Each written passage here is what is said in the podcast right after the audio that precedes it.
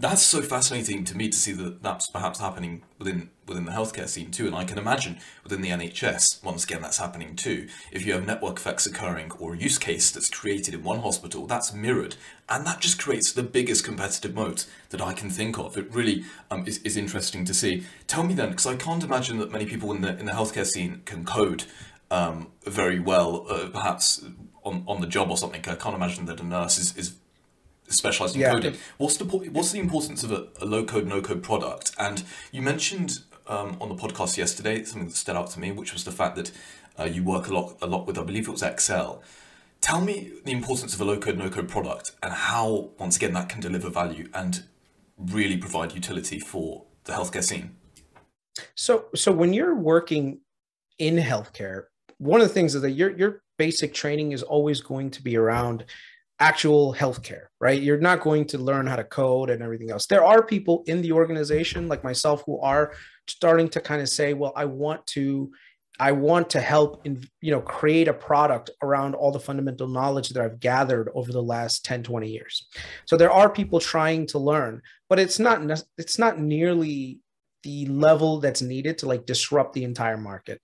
So I think number 1 is you need to have end users who are trying to improve things, right? They're always trying to make things better, but you want to give them an environment where they don't need uh, an entire year or two worth of schooling to to you know realize their product. So right now, let's say let's say you were a nurse, right? And you're you're on the floor for the last 20 years you've been working and one of the things that you've seen there's been inefficiencies on a certain way of doing things right now you you want to go up to your to your um your head nurse or your director and say, hey, listen, I think we can do this in a better way, right? But I I need so the person's going to say to you, well, what's your what's your data? What's your breakdown? Like you can't just give me an anecdotal evidence and say, hey, you know, we need to make operational changes because you think that you need them. So one of the things that you need to do is you need to prove your case, right? And the way that you do that is by being able to present data, right? That's out there in the world right in the emr that already exists but make it in a way that's structured and then create a plan. Once you create a plan you can say hey look this is the data that shows that this pro the plan that i'm trying to adopt right will work. Okay no problem. That becomes your baseline right? You adopt the plan and as things improve you use that and you you relay that back to that same person and say look this is where we were two weeks ago. This is where we are today because now you have a comparison, right? The old data versus the new data, and you can see that there were efficiencies that were brought by by um, by changing processes around. So that's where the low code, no code environment really comes in because gathering that data is really hard, especially in an environment like an EMR. Like that was one of the biggest challenges that I had when I was in my managerial role, where I wanted to make changes, but no one would support me because I didn't have the data to back it up. Well, eventually I was able to get access to a data warehouse, but the data warehouse, if you ever seen seen what it looks like, it's just a jumble of data. Like you really have to piece things mm-hmm. together. Mm-hmm. Luckily, I had experience in Excel, so I was able to kind of break things down, make it much more manageable and much more visually appealing, so that when I went to my uh, my leadership to say, "Hey, this is the change I would like to make," and they said to me, "Well, where's your where's your data? Here it is. And I was able to make all the changes that I needed to, right? Without any secondary questions. And then once those efficiencies were gained, I was able to, in two weeks into a month, I was able to do a presentation and say, this is where we were and this is where we are now. And that's where people were like, this guy's an innovative thinker. We need him on, on, our, on, on other projects. And it just boosted up my career right? And it's the same thing. So now people are starting to unlock the value of all the data that they collect. And healthcare we collect so much data.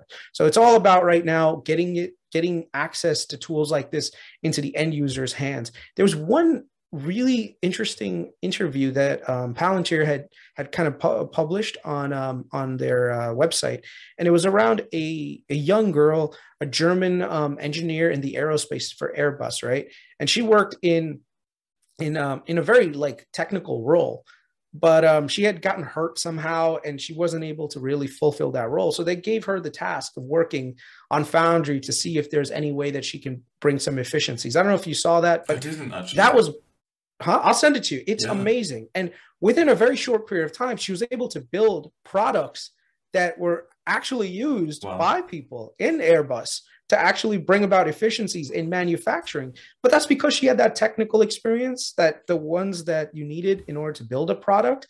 And now you're able to kind of take and, and mass adopt it across an organization. So it's a very interesting way, like getting getting people on the ground access to tools that are going to make them efficient right but also give them an ability to kind of improve their own um, careers is going to be big for um, for adoption purposes you know and that's the that's the other part of foundry coming down to the ground level because we also want a, a way to get certified in this because if you are good you can create products on top of foundry.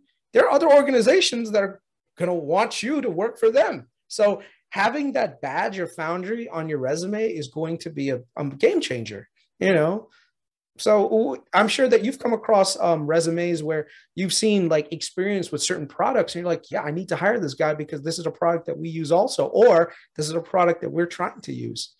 That is fascinating and they did launch the certification program um, that i haven't mm-hmm. gone into much detail about. I'd love you to send me that that that, that video about the girl. I haven't actually seen that beforehand. It's amazing. I think your experience within the healthcare scene already has bring, brought so much value to this podcast. It's amazing how um, you can just democratize data and, um, as you said, boost careers through enabling applications being built on Foundry, um, efficiencies being created. I can't even begin to comprehend how important that would be um, in every industry. Last question on, on specifically the healthcare scene. Tell me about a digital twin, the ability to simulate and um, and, and test different scenarios from data. Very interesting. This is incredibly interesting to me, and, and I think once again brings brings productivity improvements and relates back to Palantir's time to value proposition. So, in the context of, of healthcare, how important is digital twin for your organization to simulate and to predict um, different uh, events that may occur? For example, in the, in the context of COVID, I can imagine it was incredibly important for the NHS. So, I would say this is probably the most important part of the new things that are happening. So an example is you have these desperate uh, disparate sources of data, right? You have radiology data, you have um, data with within the patient information um, where there's certain allergies, you have prior medication data, you have surgical notes from a surgery that was done five years ago, you've got you know um, I don't know, you've got demographic information now, here's the thing each one individually tells you a very small part of a larger picture, right? But when you combine all of that data together, you can create a digital twin, right? So basically, now you have an entire outlay of what this person is. Now, here's the best part of a digital twin you can test on the digital twin. So you can say, What if I gave this patient this medication? Well, guess what? The digital twin at the same time, if they rejects it because guess what? There was a prior allergy that was recorded 15 years ago. Guess what happens? You won't give them that that medication, right? You, you let's say the patient um, had some sort of uh, some sort of um, heart issue, right?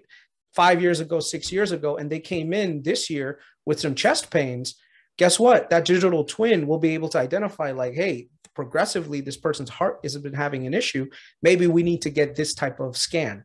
The other thing is there's secondary diagnostics um, that that happened with this patient that may not have been necessarily recognized by a physician when they when they initially took care of the patient. So an example is let's say you had a headache you went to your your gp and your gp you know marked it down this person has recurrent headaches um, but it only happens during the summertime right? You know you could be having a heat stroke. So the guy mm. said, no, you know what? Just go home, relax. You're fine. You don't really, you know, you don't have anything going on. You just need to stay away from the sun. Well, what if it's something that happened in your past where during during times during the summer you tend to do other things, right? Or you're more high likely to get um, you ingest food around that time that may or may not be, you know, causing you to have this underlying issue. All those things are recorded in all sorts of data when you go to the healthcare, when you go to your healthcare provider, but they're located in all sorts of areas. So when you do get a CAT scan eventually, and they see like, wait a second, no, this this thing, even though five years ago he was only having minor headaches, now he's coming back with bigger headaches. I can see that there was a small nodule in his brain somewhere that's growing. We better look at that and see if there's something that we can do to surgically remove it, right? Or what are the percentages that Christian will be able to survive the surgery? And instead, we should just do chemotherapy and observe it, right? So it gives you an idea and a percentage chance of, sorry, okay. should I get that cough checked out. um, of what um, what likely could happen to you five years, six years, ten years in the future. The other thing is with a lot of great data, like let's say progressively, you at the age of 20, you at the age of 25, you at the age of 30, if you see that weight gain, if you see cholesterol start to build up, what you can do is, as your GP, speak to you and say, Hey, Christian, look, the one thing I've noticed is that when you were 20, this is where you were baseline, and at 30, this is where you were. Maybe you need to stop eating so much bacon because your cholesterol is starting to shoot up. So instead of you know reacting after you've already had a stroke or a heart attack, the doctors are you know progressively well um, telling you pre- uh, preventatively how to change your lifestyle around so you won't have as much. The other thing is it can even p- probably if you have enough of an accurate model you can kind of predict when you're going to have serious issues in the future if you continue on your current course. And whether or not it would be a good idea to kind of like do a procedure um, early in your life when you're still able to recover from it rather than waiting until something something happens in the future right so an example of that is breast cancer where right now in the past you know people would get get tested for uh, they would get their mammograms and everything done well, one of the things they have now is genetic testing. And genetic testing, if you have something called the BRCA1 gene, you have a high uh, disposition for getting breast cancer. So sometimes women, instead of waiting until they get breast cancer, in which case it's already too late and it's metastasized all over, they'll, you know, they'll get the procedure done beforehand after, you know, so this way the chance that the, the likelihood of them getting breast cancer is none because they've they've already had a mastectomy and they've had it in an early part of their life which means they can fully recover from it you know that if they were in their in their maybe 40 uh, their late 50s they may not be able to recover as as well